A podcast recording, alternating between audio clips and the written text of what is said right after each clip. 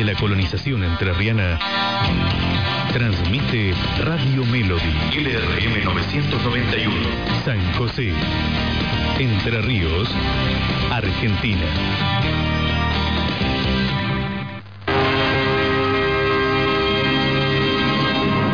Enigma Virtual, un programa dedicado a reflexionar sobre aquellos hechos inexplicables y misteriosos que ocurren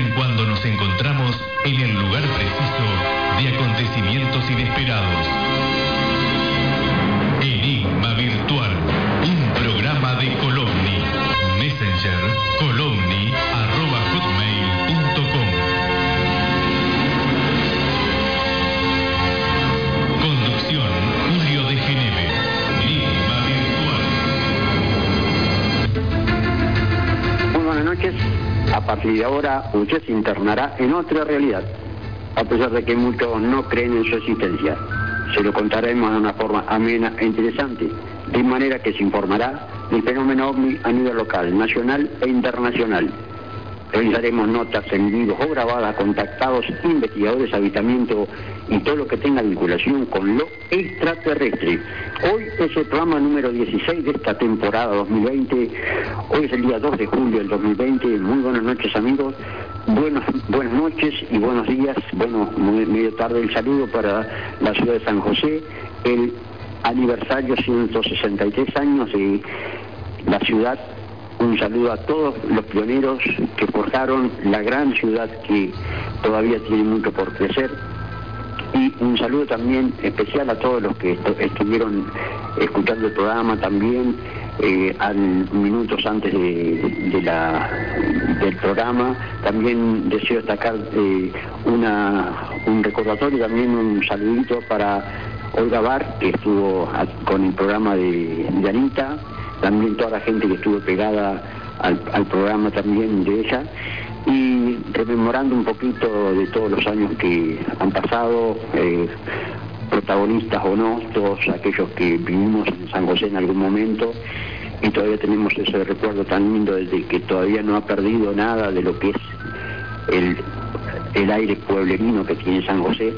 Me acordaba, eh, minutos antes del programa también, eh, la, la primera vez que yo recuerdo el- la fiesta de la colonización en San José, no, no recuerdo qué año, pero fue algo excepcional para mí porque fue eh, el debut ahí en, en la plaza en la plaza Urquiza, eh, en el sentido de que eh, lo, lo ideal que fue ese momento para mí como chico que era, ese recuerdo también y, lo tengo eh, eh, grandes recuerdos todavía, eh, cuando eh, habían presentado, a ver, aquellos que se acuerdan de esos años hermosos que han pasado, ya han pasado, yo tengo unos años, pero cuando se había presentado eh, los eh, eh, los grandes camiones de, de salvia, eh, esos ca- camiones grandes que uno uno que era chico ya quedaba chico y era y las personas grandes quedaban chicos igual, ¿no es cierto? ¿Cómo sería para una, un chico como en ese momento? No recuerdo si era siete, ocho años más o menos tendría más o menos ese, ese momento. Recuerdo también eh, que uno de los precursores de esta fiesta también y, fueron agasajados en su momento eh, los eh, uno de los de las personas que hace poquitos días se, se nos fue como gran persona que fue el cura Roger, que tuvo eh, gran preponderancia de la conexión, diríamos, de lo que es eh, el, eh, el- el continente europeo con el, con el americano a través de nuestra ciudad y también eh, los, her- eh, los hermanos Carrón, que aqu- aquellos que tienen unos cuantos años, eh, eran los precursores que vinieron acá y que eh, aportaron muchas cosas acá también. Un saludo también en ese momento a Celia Berna, que eh, me acordaba en, en estos tiempos, ¿no? Un saludo para ella también. Y bueno, eh, volviendo a lo que es el tema nuestro de- del programa también, he hecho un poco el recuerdo, eh, quiero destacar también un saludo a, a los viejos, a Anita y Luis, que creo que me están escuchando por ahí. Eh, hoy va a ser una noche, eh, todavía no, no, hemos podido conectarnos con Andrea Pérez Montini, que va a estar con nosotros, en el sentido de que estaba hablando con un, con un colega desde Victoria precisamente, estaba hablando con un colega de Chile, así que bueno, seguramente puede estar, va a hablar con nosotros en, en también. quiero destacar también de que eh, es estos tiempos eh, hablamos de, vamos a hablar un poco de Sephora y todo lo que es eh, el, tema de la desclasificación de, los activos ovnis en la Argentina también, que precisamente pues estoy haciendo un adelanto de ahí de, que hizo a través de Ana en el programa de ella. hace poquitos días ha aparecido un caso eh, eh, que tuvo repercusión en, otra provincia, allá en el sur. Eh, posiblemente vamos a tener un audio de eso, también de la torre control de lo que había pasado en su momento. quiero destacar también de que en estos tiempos, seguramente ustedes también como yo están, están bastante buscando algunas cosas para hacer, una cosa a la otra. una de las cosas que me está llenando un poquito esto de, de, lo que es el, tema mismo, ¿no? Eh, en su momento yo dije que tenemos, eh, tenemos, tenemos la oportunidad de, tener una cantidad de años referidos al tema, eh, distintos años en, en, otras, en otras localidades, en Colón habíamos hecho programas de radio también, en el 2001, 2002, 2003, y de ahí nos encaminamos un poquito para llegar hasta el 2006 acá en, en Melo y la radio en San José.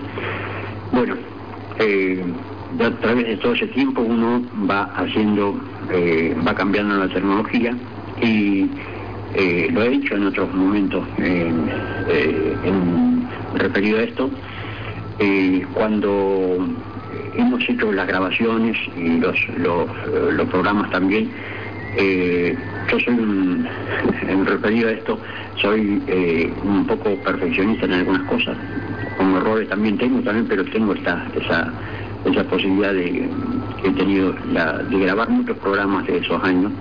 Estoy recuperando una gran cantidad de audios de programas también, pero también eh, deseo destacar para ustedes también que en poco tiempo vamos a eh, voy a pasarlos a los a los a, los audios que tengo de grandes eh, de gran cantidad de, de personas que tenemos grabadas en cinta en cinta de cassette.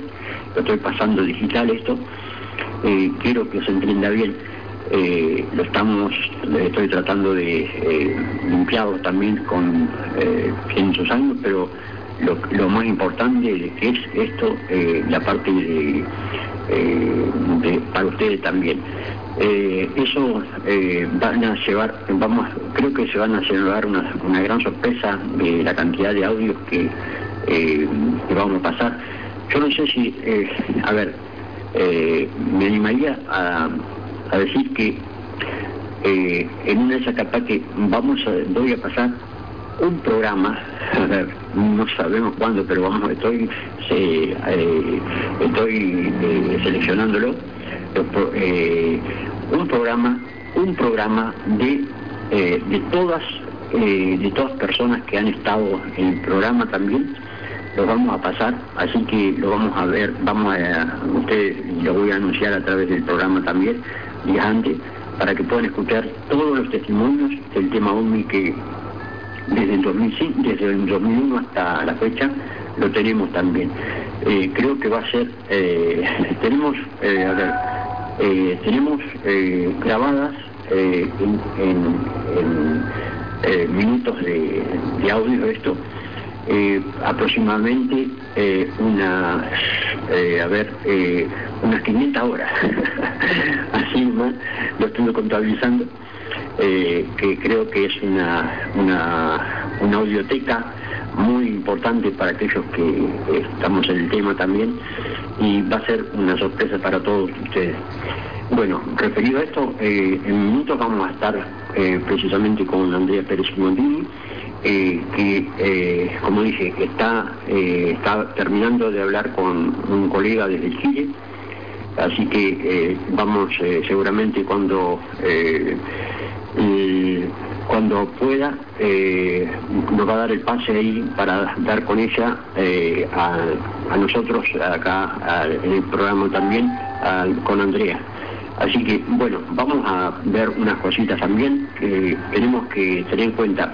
Eh, a ver, que se entienda bien, en distintos lugares del mundo y creo que, en los Estados Unidos es un poco, eh, está viendo eh, está saliendo mucha cantidad de informaciones que eh, que un tiempo atrás no se no se daba informaciones casi de los Estados Unidos y esto es eh, un poco eh, para nosotros los investigadores y la, gente común también, o sea, yo soy común, común, pero estoy un poquito más empapado con el tema OVNI, es importante porque cuando todo el tiempo hacíamos referencia a años, yo también era eh, que no se decía nunca nada, ahora están, eh, parecería, abriéndose las puertas de, toda clase de este, de este tema ¿no? en los Estados Unidos.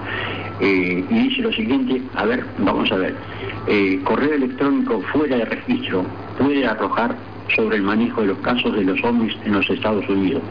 Bueno, el Comité Selecto de Inteligencia del Senado, presidido por el senador Marco Rubio, emitió un informe sobre la Ley de Autorización de Inteligencia para el año fiscal 2021, que incluiría sobre estos objetos. La noticia de esta semana animaron a los entusiastas de los ovnis, ya que el Comité Selecto de Inteligencia del Estado, presidido por el senador Marco Rubio, emitió un informe sobre la ley de autorización de inteligencia para el año fiscal 21-20, 2021. Dentro había una pequeña pero detallada sección sobre fenómenos aéreos no identificados, aunque mejor conocidos por el público en general como los simples ovnis. El, el informe detalla cómo los datos en poder de la Oficina de Inteligencia Naval información recopilada por inteligencia geoespacial humana y de señales. Y los archivos de la Oficina Federal de Investigaciones. Se utilizarían para un informe no clasificado entregado al Senado dentro de los 180 días de la promulgación de la Ley de Autorización de Inteligencia para el año fiscal 2120, 2021, perdón, pero misteriosamente desapareció una vez más de la conversación dentro de este documento. La Fuerza Aérea de los Estados Unidos, qué raro, ¿no? La comunicación interna lanzada recientemente por la Fuerza Aérea pueden revelar por qué es eso. Fuera registro, dice. La comunicación interna por correo electrónico recibida el 24 de julio del, 2020, a través de la Ley de Libertad de Información, reveló un conjunto de comentarios extraoficiales dados por la mayor Malinda Singleton, portavoz de la Fuerza Aérea, a Susan Lowe, portavoz, portavoz del Pentágono, cuando se le encargó que respondiera a un conjunto de preguntas específicas enviadas por los medios sobre el tema ONU. Ella proporcionó dos líneas adicionales de información para la consideración, pero no estaban destinadas al consumo público. Cuando las conversaciones por correo electrónico trató con las pautas de informe por parte de las Fuerzas Aéreas, Singleton escribió, actualmente la Fuerza Aérea no está trabajando en ninguna guía específica para informar sobre esto. Nota al margen y fuera de registro. Tenemos instrucciones de informes sobre para vehículos aéreos no identificados, reacción del espacio aéreo, de instalación militar, pero esto no más que en el ámbito de otro Estado, otro eh, departamento. Esta información fue eh, en su momento requerida, ¿no es cierto? A ver, vamos a ver si nos tenemos... Ah, bueno, eh, la tenemos, sí, voy. Muy buenas noches, Andrea, ¿cómo te va? ¿Cómo estás, Julio? Un placer grande.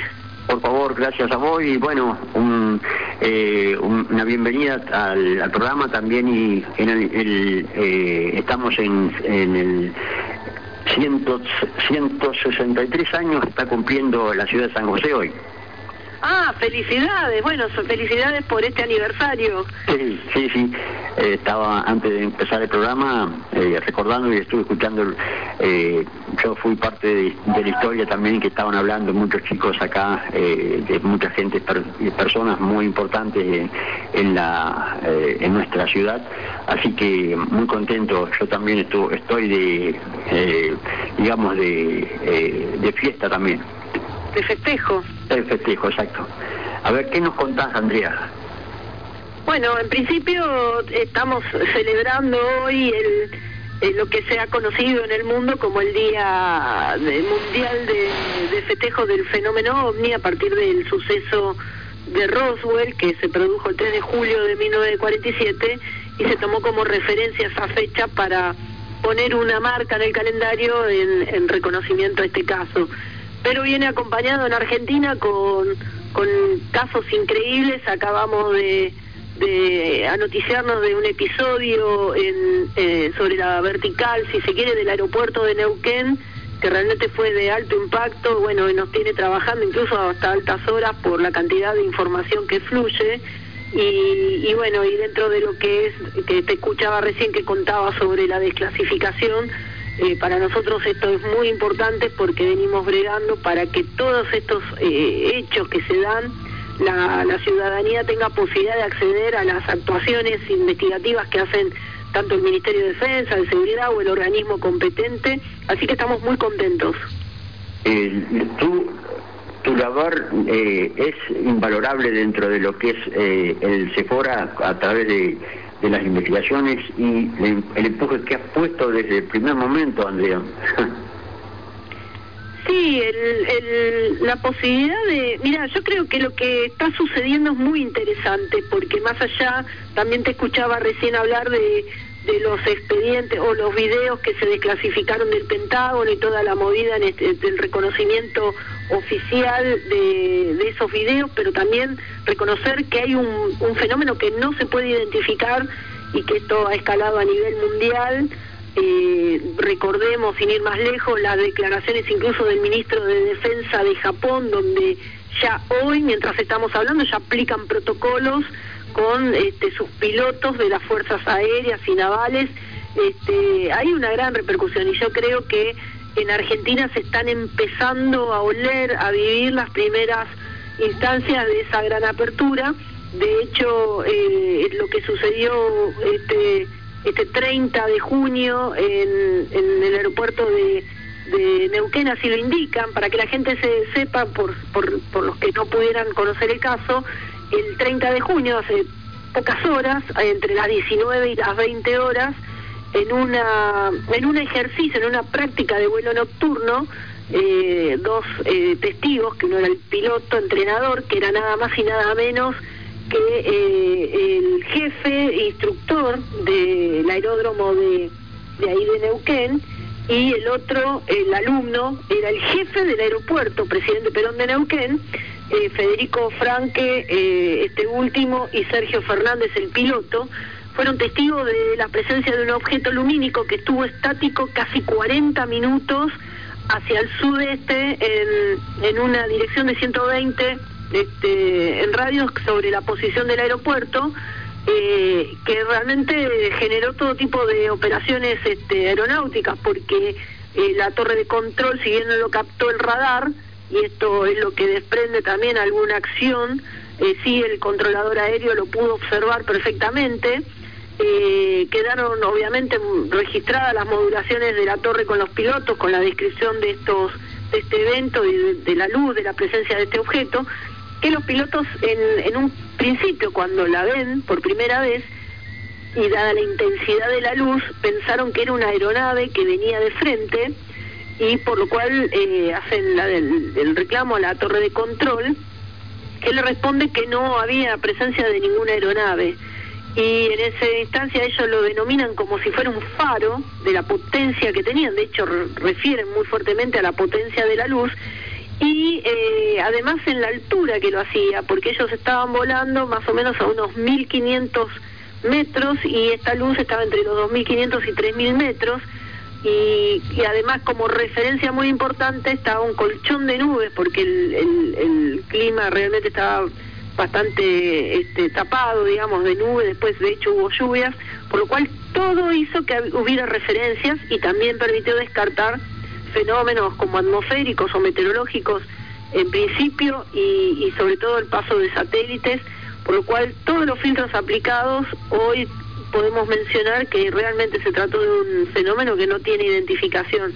Así que bueno, ese tipo de episodios llevan a que Sephora, eh, que pugna por la desclasificación de los expedientes vinculados a estos eventos, eh, le haya hecho varias presentaciones. Hasta ahora tengo, Julio, como 47 reportes de ciudadanos que han hecho la solicitud a ANAC y a EANA, que son los organismos que tienen jurisdicción sobre las operaciones de los aeropuertos.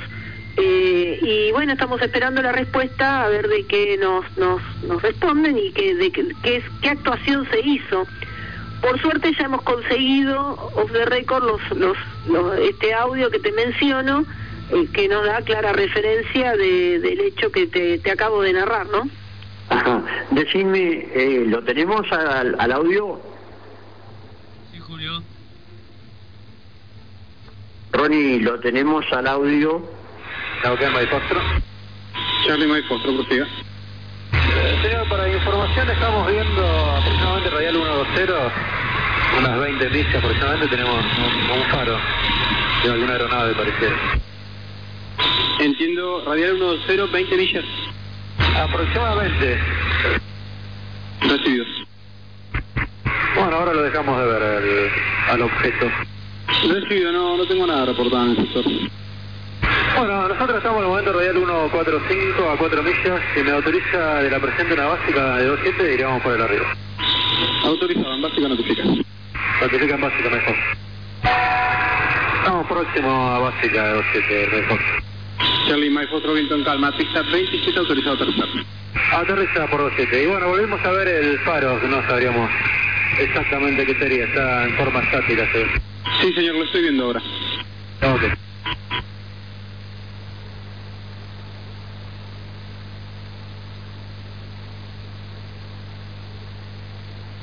Ahí estamos. Bueno, Andrea, escuchamos ahí el audio. ¿Ahora estás ahí, Andrea? Acá estoy, sí, Ah. bueno, han, han observado, bueno, hemos escuchado todos eh, con, con la claridad y la tranquilidad, Mm. además que, que relatan la observación.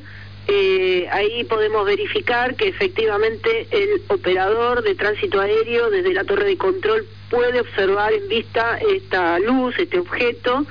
Este, así que bueno, estamos ante la presencia, Julio, de un caso este, que, realmente marca fuerte la casuística y junto con él, días antes y, y hasta el día de hoy, estamos recibiendo denuncias en varios puntos, eh, coincidiendo en principio con el horario y la región de la observación. Hemos podido trazar una línea de seguimiento de denuncias que marcan de que este objeto pudiera haberse trasladado hacia el sur. Sea, para que nos hagamos en el mapa una idea, esto sucedió a la altura de Neuquén, entre Neuquén y, General Roca, Río Negro, y se fueron dando denuncias hasta Puerto Madryn, por lo cual, y desde este punto de Neuquén hasta Puerto Madryn tenemos entre medio la, denuncia también de varias apariciones de esta misma luz en horarios descendentes, o sea, eh, a partir de posteriormente a la aparición en, en Neuquén. Así que bueno, estamos en arduo trabajo registrando y obteniendo la mejor información sobre eh, la traza de este vuelo de salida, si se quiere, hacia el lado del Océano Atlántico. Andrea, referido a esto, eh, ¿has recibido algo mm, algo bastante parecido o esto es, un testimonio muy bueno, eh, para mejor eh, no es poca cosa ten- tener la, eh, el audio de, de los eh, de los pilotos. A ver, ¿cómo se pudo a través de Sephora se pudo con- eh, conseguir estos eh, estos audios? Mira, eh, los audios se pudieron conseguir porque hay una, una página que te permite, que es internacional, que te permite eh, bajar los audios de todas partes eh, del mundo, de que sea de tu interés, lo que necesitas es el código del aeropuerto y, cada media hora te van eh, las grabaciones de, operación de, torre de control con todo, todo tránsito aéreo en zona de un aeropuerto se modulan y se graban y se suben a esta página.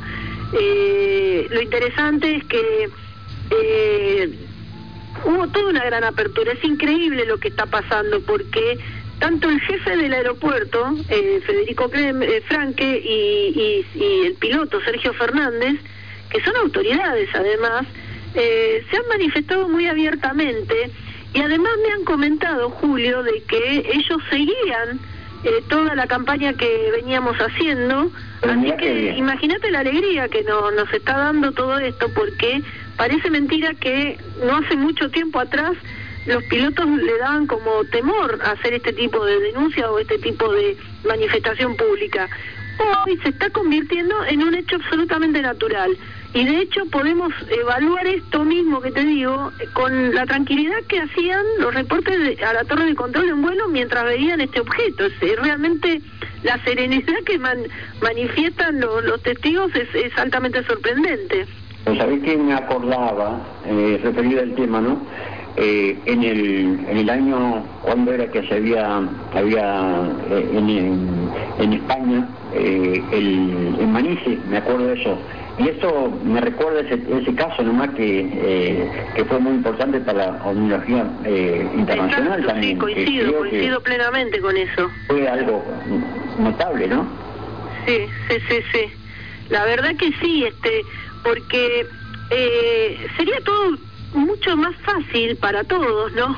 Y hablar para nosotros, que, que cualquier investigador, porque esto también es bueno mencionar para que no, no la gente siempre nos pregunta. Eh, en el caso de Sephora, puntualmente como proyecto, Sephora no investiga casos ovnis. Lo que hace es eh, trabajar eh, arduamente para conseguir los, los documentos que emanan de denuncias de este tipo. Eh, es importante esto porque el fin nuestro no es dar un diagnóstico sobre el documento que recuperamos, simplemente es obtenerlo y ponerlo al servicio de la ciudadanía para que después cada quien haga el análisis que crea conveniente con esa información documental. Este, y bueno, y el objetivo de alguna manera es este hoy usando la ley de acceso a la información pública, que es la 27275, que es una herramienta absolutamente nueva todavía y, que aún la ciudadanía argentina, no solo en este tema, sino en cualquier tema en, en particular, eh, tiene poca cultura de su uso.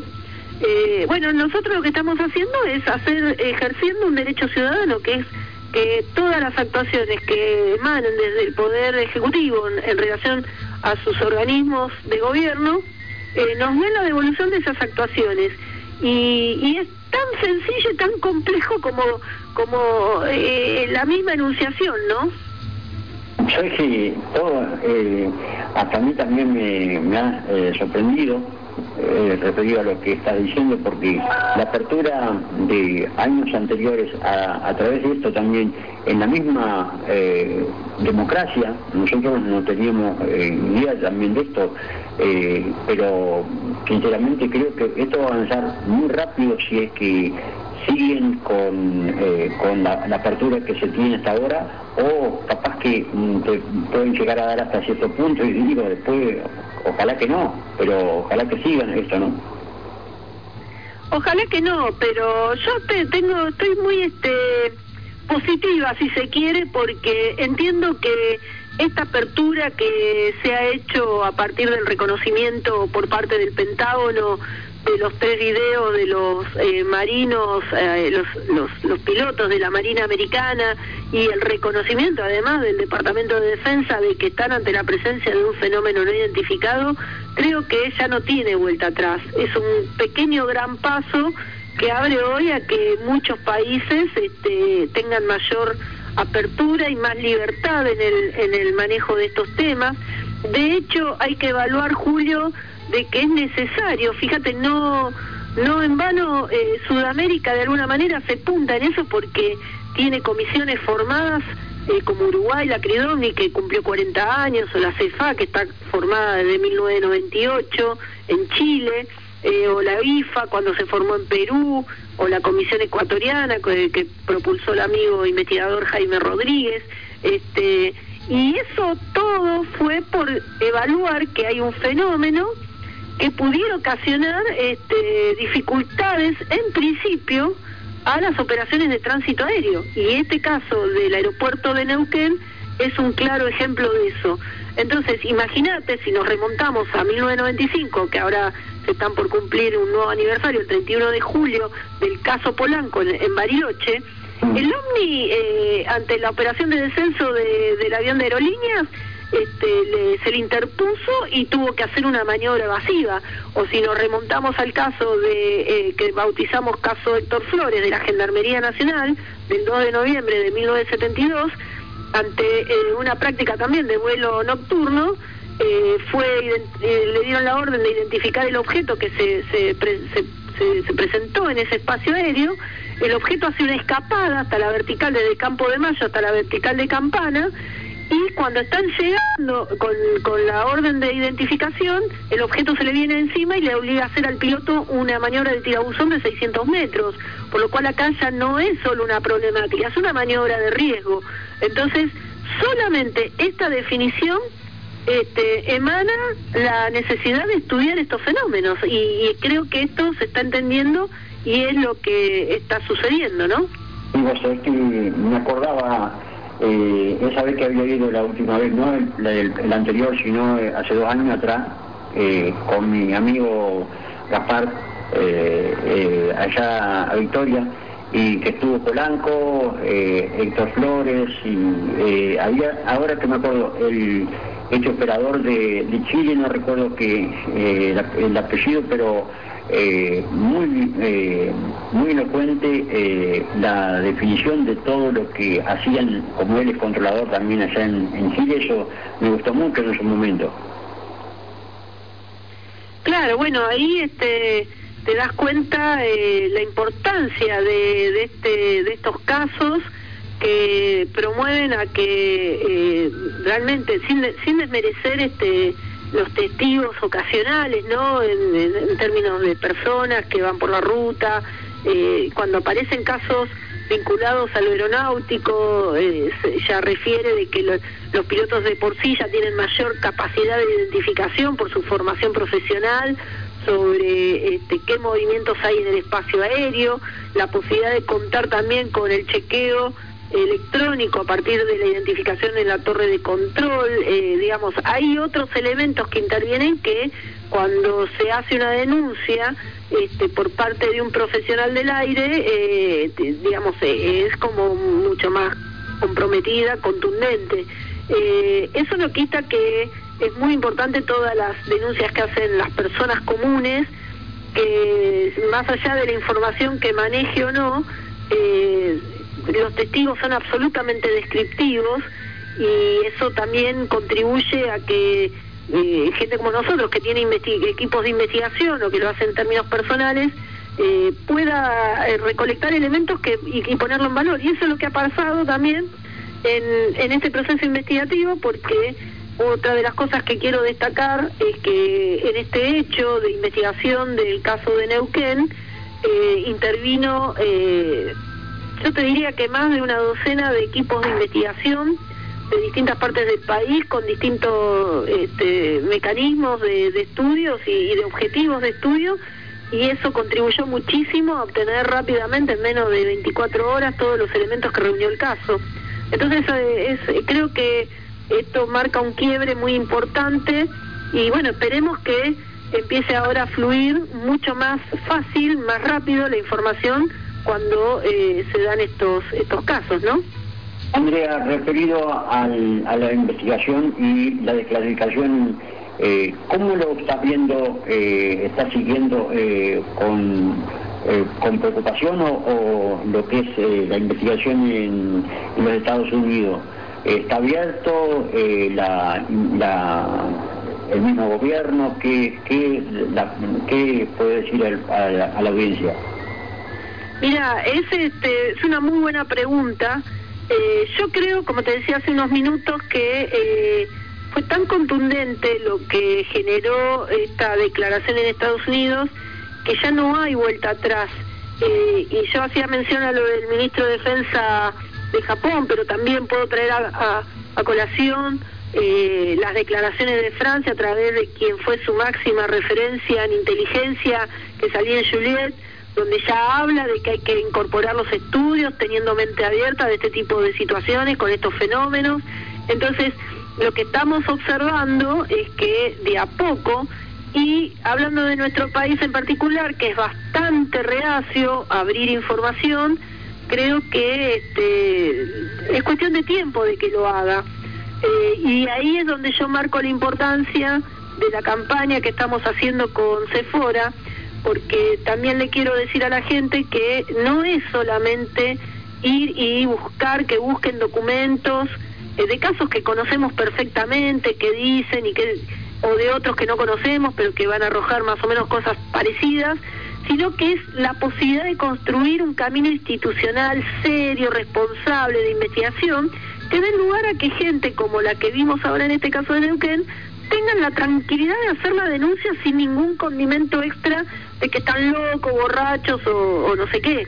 Entonces, esto ya está sucediendo y es muy importante que quienes nos están escuchando además sepan que incluso hoy desde su casa pueden hacer solicitudes y si alguno de los que me escuchan tuvieron una experiencia y saben que intervino alguna autoridad policial, militar, de la Fuerza Aérea, de seguridad, puede desde su casa agarrar su computadora, ingresar a la página de ley de, acceso a información pública y solicitar que busquen las actuaciones del caso que quizá lo tuvo de protagonista.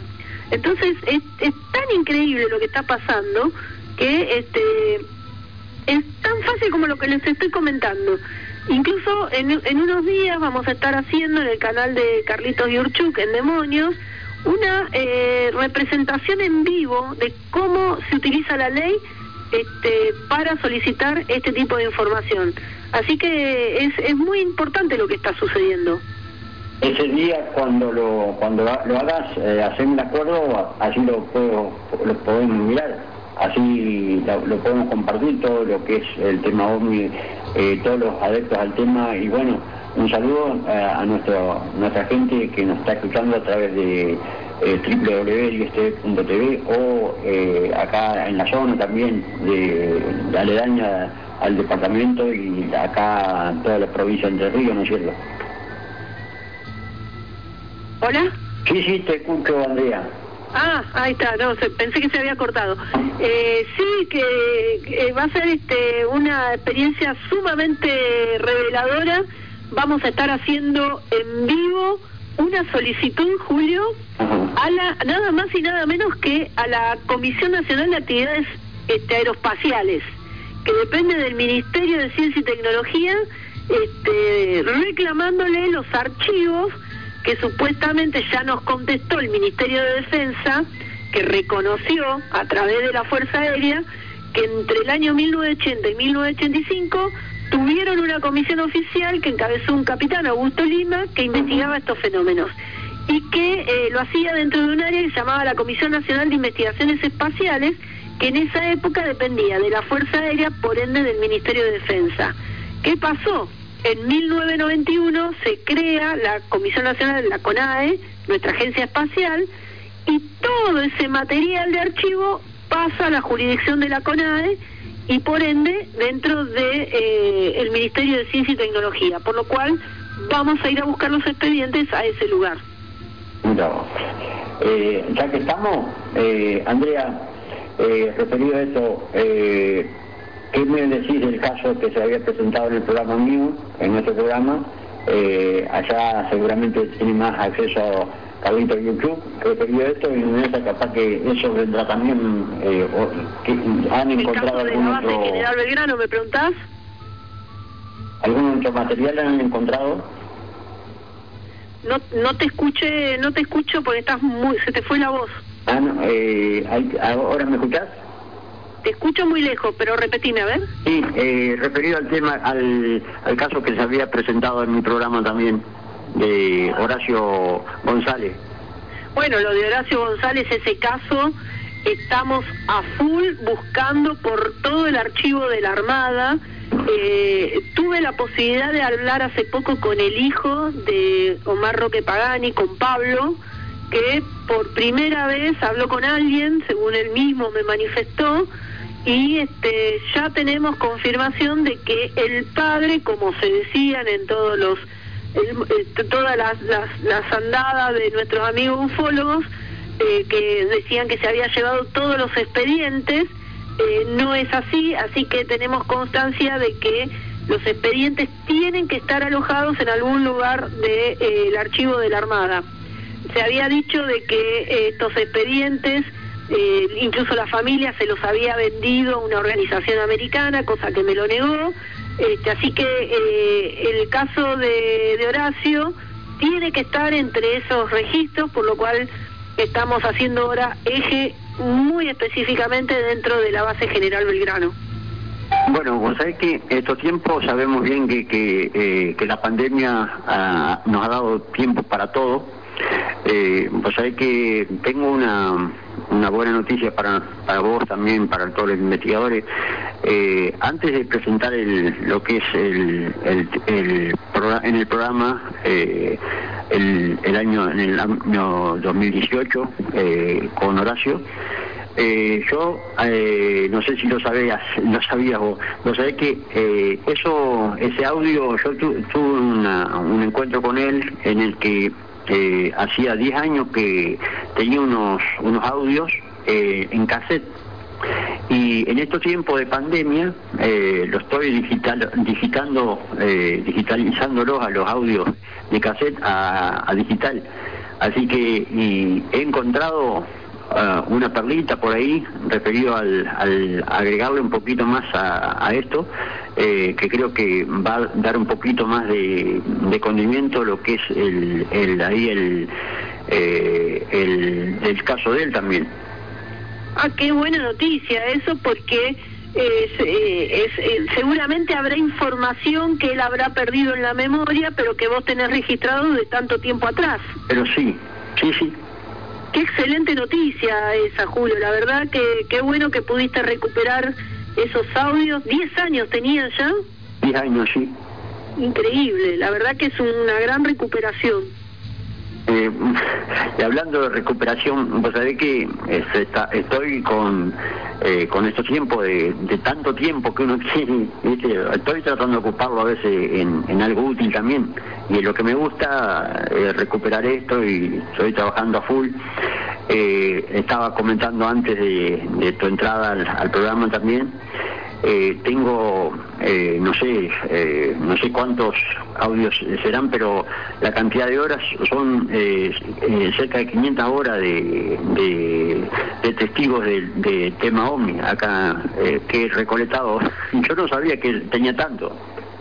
Y viste, pasan los años y uno va viendo todo el material que acumula y, y cuando querés empezar a ordenar o a, clasificar se te complica. Sí, uno cree. Andrea, referido, volviendo al- a, los, a, a los, eh, las desclasificaciones, eh, eh, ¿podés adentrar un poquito más en el tema de desclasificación en otro lado del mundo? Eh, eh, ¿Viene todo parejo o, o seguimos avanzando nosotros con, con lo poco que tenemos?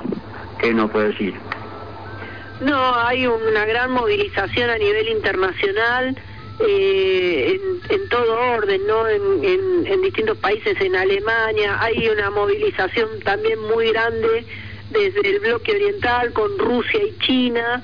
eh, de hecho, nos tiene muy, muy reunidos en estos tiempos a nivel internacional con los intercambios eh, en Alemania, en Dinamarca, en Sudáfrica, este, en Australia, en Italia. En Italia están haciendo realmente un trabajo muy, muy fuerte, muy bueno.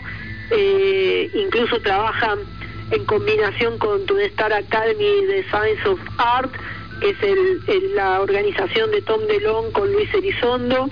Así que estamos en, en pleno en pleno desarrollo internacional sobre las aperturas eh, en China en China ha habido una gran apertura trabajan ellos muy muy codo a codo con los rusos con los investigadores rusos este en Turquía con Haktan Agdogan, que están todos. Haktan Agdogan en Turquía ha logrado incluso eh, que la Universidad Nacional de Turquía eh, incorpore una cátedra extracurricular con la formación de investigadores en el fenómeno ovni, eh, incluso participa la Agencia Espacial Turca, realmente es un avance extraordinario, así que eh, no, hay una gran movilidad internacional de todo esto, Julio.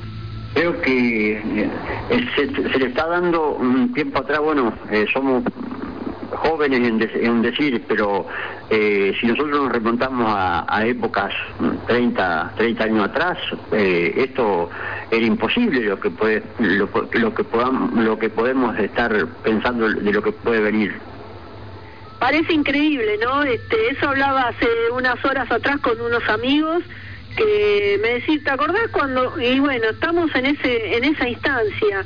Eh, yo creo que, no, no quiero ser reiterativa, pero el hecho de la apertura que hoy está viendo y que el gran disparador nos guste o no nos guste fue la declaración del Pentágono a través de su Departamento de Defensa reconociendo estos videos que dieron tanto que hablar, que aparecieron, te acordás, allá por diciembre del 2017 con Luis Elizondo, diciendo que yo soy eh, la persona que estaba al frente de un programa secreto por parte del Departamento de Defensa del Pentágono para investigar los WAPs, que son los Unidentified Aerial Fenómeno, eh, que lo hacían desde la, capacidad, si se quiere, de estos objetos como amenazas avanzadas tecnológicas y además declaró que había recibido 22 millones de dólares del Senado a través de la Comisión de Defensa.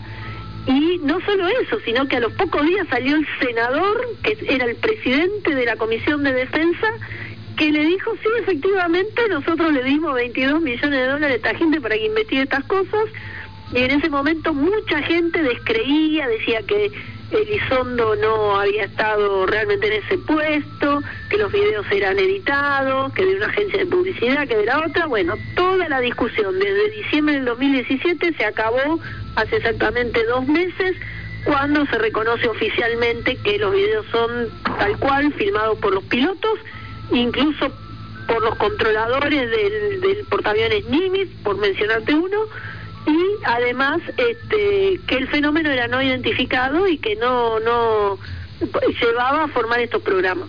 Bueno, a partir de ahí, con esa definición, todo el mundo empezó a ver el fenómeno de otra manera. ¿Eso es igual a decir que es un reconocimiento al fenómeno ovni como extraterrestre? No pero es un gran paso ya definir que hay un fenómeno no identificado entre las cuales pudiera aparecer la hipótesis extraterrestre junto con desarrollos tecnológicos avanzados de, potencias, en fin, de todo esto. Pero bueno, yo creo que no hay vuelta atrás de esto, que todo lo que viene hacia adelante es, construcción a poner en, en su real valor al tema. Sí, Andrea, eh, bueno, sabes que lo que es, eh, se nos va el tiempo también, eh, es oro a veces, pero si quisiéramos, pudiéramos hablar hasta las hasta las 6 de la mañana con el tema sí, Sí, sí, a mí me dejas hablar, aparte no paro. bueno, agradecerte estos minutos que me diste en el programa y mamá, ¿cómo anda? Por suerte muy bien, ella se está cuidando mucho porque, bueno, tiene su afección cardíaca, pero con el frío hoy, que, hizo mucho acá en Entre Ríos, este, pero está muy bien por suerte y también muy contenta por todo lo que está sucediendo. Bueno, un saludo para ella. Y bueno, eh, espero que, no, bueno, vamos a ver si nos podemos conectar más seguido que tengas eh, eh, anunciado acá eh, a todos la, a, la, a la parte de la costa del Uruguay con el tema de la desclasificación. Ahí vamos, vamos a seguir luchando por lograr esta, este objetivo. Este, así que bueno, le pedimos a la gente que nos acompañen. Tenemos una página web que es www.cefora.com.ar y si alguno tiene un evento que coincidió con una investigación oficial, nos puede llegar, eh, hacer llegar la denuncia a un mail que es denunciacefora.gmail.com denunciacefora.gmail.com que con gusto vamos a atender su caso. Bueno, Andrea, será hasta la próxima si Dios quiere. Hasta la próxima, Julio, que tengas una linda semana y bueno, estamos pronto viéndonos si Dios quiere. Bueno, y te voy a tratar de mandar lo que te dije. Bárbaro, espero, espero con ansias eso. Hasta la próxima. Hasta la próxima, chao, chao. Señores oyentes, espero que les haya gustado el programa. Nos encontraremos el próximo jueves, si Dios quiere, por Melo de la Radio en San José. Hasta el próximo jueves, si Dios quiere.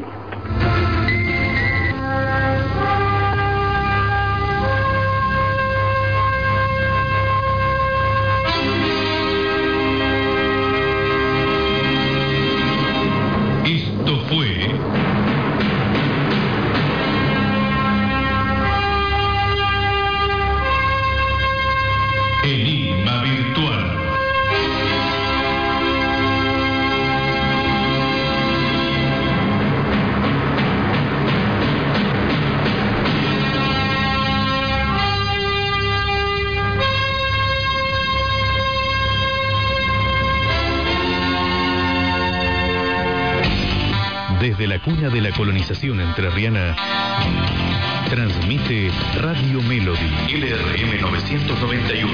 San José. Entre Ríos, Argentina.